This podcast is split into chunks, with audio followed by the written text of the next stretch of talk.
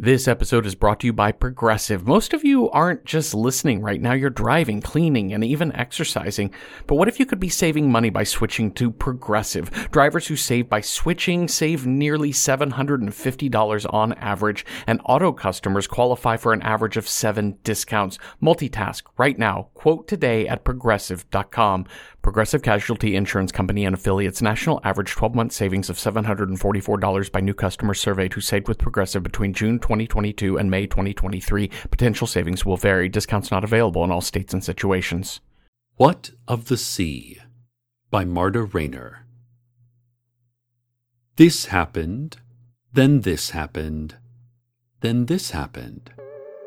She got a potential invitation it was stuck in between the mesh and tin brace of her screen door, with her name boxily handwritten on the front of the envelope.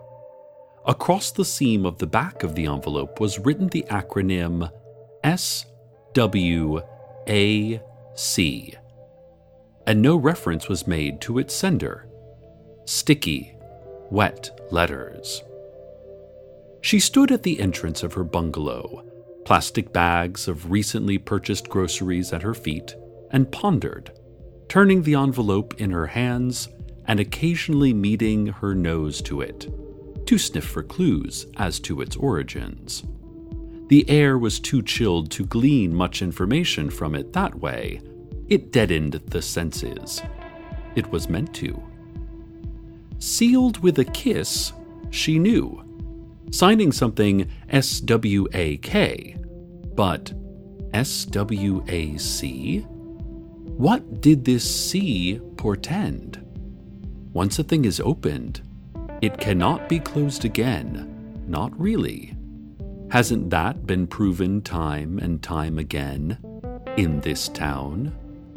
Today's delivery flummoxed her and she wondered if this letter reception was being stealthily observed. Had the man in the tan jacket been accounted for lately? Sometimes he was everywhere. But no one could remember for certain what he looked like, except he had a tan jacket and a deerskin suitcase, which was full of flies. Had a librarian escaped? Sometimes they try to lure prey by sending library cards to potential book lovers. In fact, there were periods this year where a librarian seemed to be escaping nearly every day. Sealed with a card? No. Perhaps a vague yet menacing government agency. Or another political flyer from the five headed dragon Hiram McDaniels, or the faceless old woman who secretly lived in her home. It couldn't be the former, as there were no scorch marks, and definitely not the latter, as the faceless old woman mostly scrawled her messages on the insides of closet doors and in the margins of her municipally required dream journal. It could have been innumerable letter writers there were three hollow trees just on her block that someone could be hiding in, a blimp careening overhead, an overturned car down the way. She ceased her conjecture. She had to get all the black garlic ice cream pints and paper towels into the freezer. She should put all these sundries into the fridge and secure her glassware before today's scheduled earthquakes. She swiftly checked if other mail was waiting for her in its proper receptacle. None yet. But the postman Angus may have been lollygagging or gagging full stop en route, and ventured inside. The letter was most assuredly hand delivered. The door chased her backside with a uproarious shoom, caught itself at the last minute, and politely bopped closed. Sealed with a. It might have been a misspelling, of course. Perhaps the sender did, in fact, kiss it just after it was sealed. Perhaps the sender took pleasure in imagining her gussied up in her aubergine dress and kitten heels, tights with line designs, a crocheted shawl, her froofy hat, and wielding a mottled cane, which she didn't need but enjoyed the feeling of swagger that it provided, and also glasses framing her green eyes. Contact lenses always seemed to rebel against their function in her eyeballs. Like fire. Fire. But specifically, her bedazzled cat eye frames, rather than her everyday browns, and also eye makeup. She smiled at that image of herself in her brain, which was much more acceptable than the untrustworthy image of herself in the mirror. She hoped the content of the envelope would be revealed to be an invitation to a party, where such a getup would be appropriate. It had been three weeks on a rigid diet of black garlic ice cream and sundries, apples, deli mustard, goat's eggs, etc. You know it. And she was seeing results. Trendy diets be darned. If a thing works, a thing works. And this thing works. Sometimes things are trendy for a reason, she justified. S W A C. Perhaps the sender meant K for kiss, because the act of their lips meeting the paper had already taken place. But then they were so overwhelmed by their vision of her that their hand briefly didn't work? But it could have been from an unfriendly rival or a vindictive ex. It could have been from a genetically overachieving wombat with orthographic training and questionable spelling. What did that C portend? Sealed with a compliment? A consonant? A carton of glue? A cartouche? A carrot, as in gold? A carrot, as in vegetable? A century's worth of spite? Sealed with a charm. Ah, a charm. And if so, should she open this at all? Fool me once, she thought as she filled the freezer with the packed pints, reserving one out on the counter for immediate attention, from which she coaxed the plastic top and found a tin spoon where it should be in the silverware drawer, which is always directly above the hot milk drawer. She had a series of bites and thoughts, pressing the ice cream about her mouth.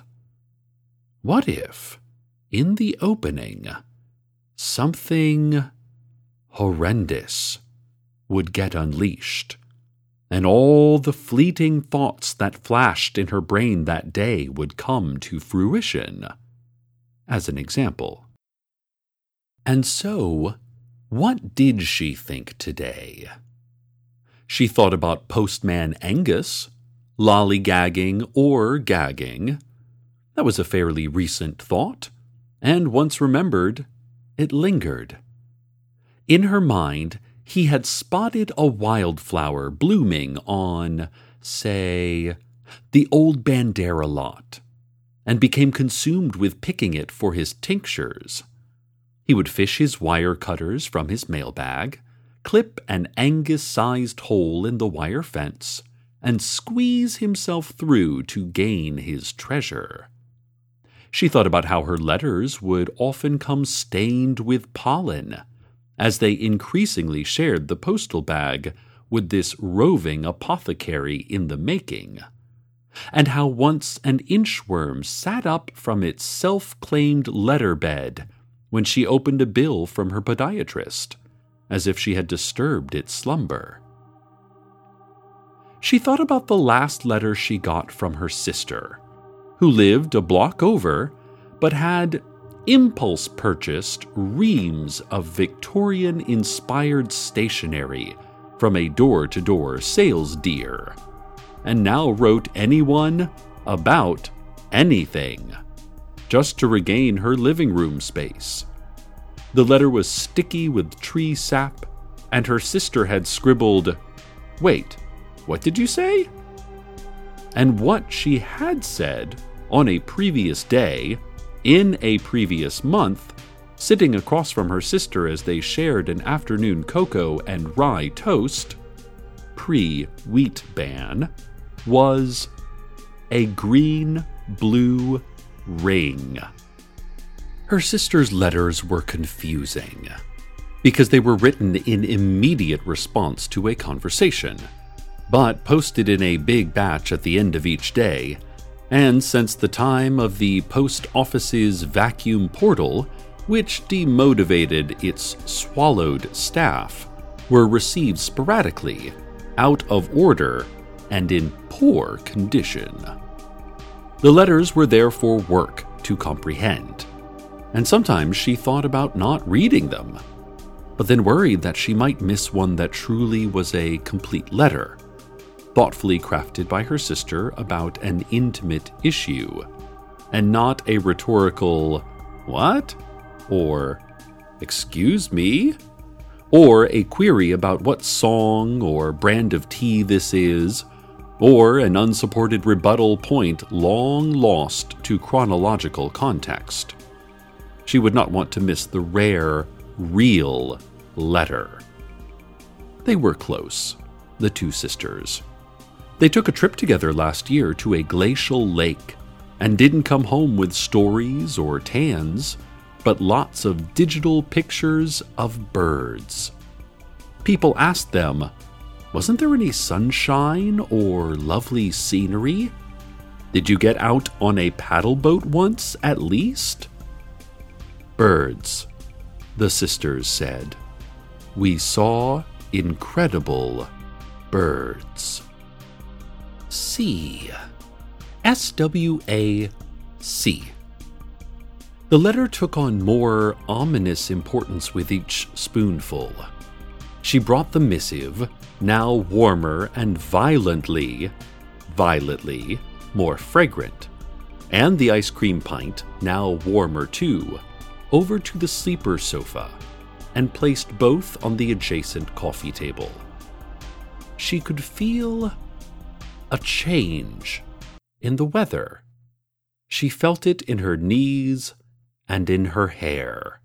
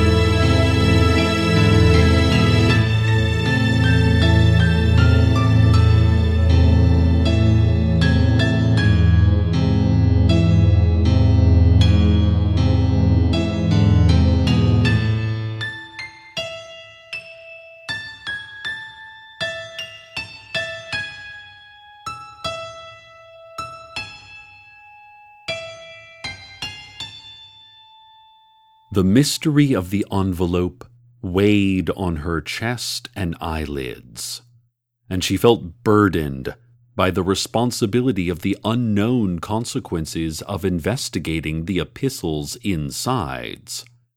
Was any societal gathering worth the dark magic its acceptance could unfurl? Isn't magic just a fiction?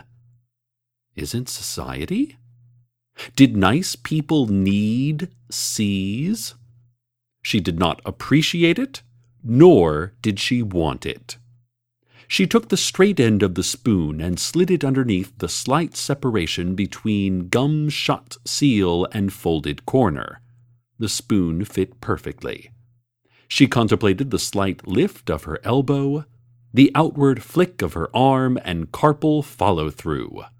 A gesture which would send the tin spoon through the paper's protective, or secretive, crease. What sea would be revealed or released. The spoon slid out carefully, the crease unharmed.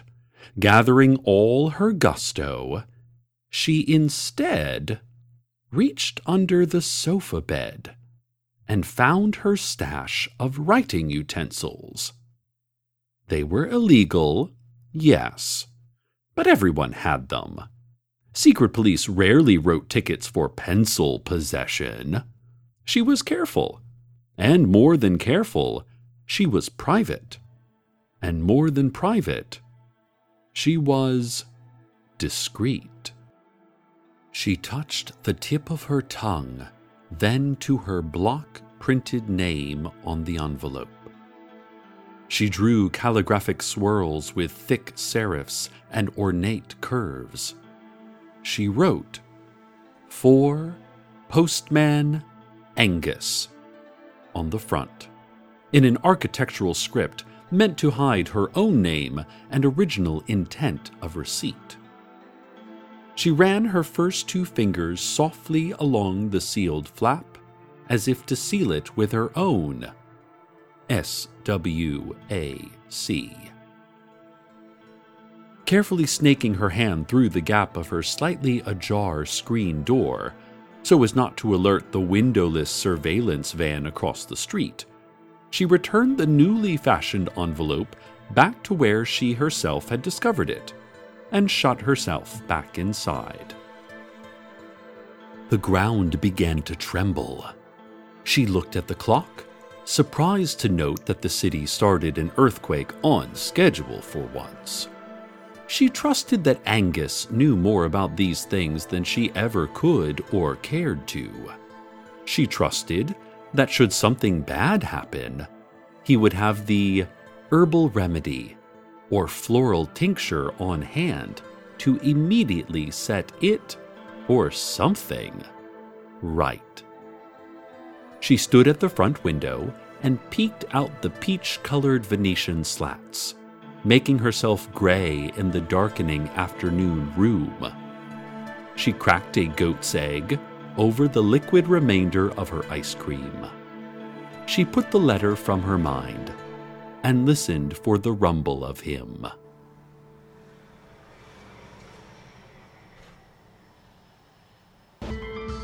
Welcome to Night Vale is a production of Commonplace Books. Today's bonus story was written by Marta Rainer, with Joseph Fink and Jeffrey Cranor. The voice of Night Vale is Cecil Baldwin. Original music by Disparition. All of it can be found at disparition.info or at disparition.bandcamp.com. This episode's weather was Ruins by Morteth. Find out more at their YouTube channel, which is under the username Morteth666. Comments, questions, email us at nightvale at commonplacebooks.com or follow us on Twitter at Nightvale Radio. Check out commonplacebooks.com for more information on this show, as well as all sorts of cool Night Vale stuff you can own. And while you're there, consider clicking the donate link. That'd be cool of you.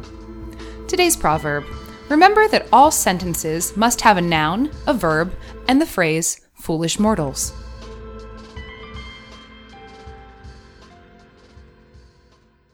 Hello, iPod broadcast listeners. My name is Meg, and I am one of the esteemed tri hosts of the beloved iBroad Good Morning Night Vale. I, along with my hilarious friends, fellow Night Vale actors, passionate eaters, and soft hitting journalists, Symphony Sanders and Hal Lublin, are now over 100 episodes into our deep dive recap show of Welcome to Night Vale. We've tackled topics like soft meat crown head cannons, Cecil's fashion, and whether Steve scones were really all that terrible, plus behind the scenes stories from the Night Vale creative family. And we've heard from listeners like you about queer representation, Night Vale named pets, major theories, minor questions, and of course, best and worst practices for um, alternative spa therapy services. If you know, you know. Check out Good Morning Night Vale every other Thursday, wherever you get your iBroads, iCasts, Podbroads, and podcasts. I think I like Podbroads the best. I'm a real Podbroad myself. from.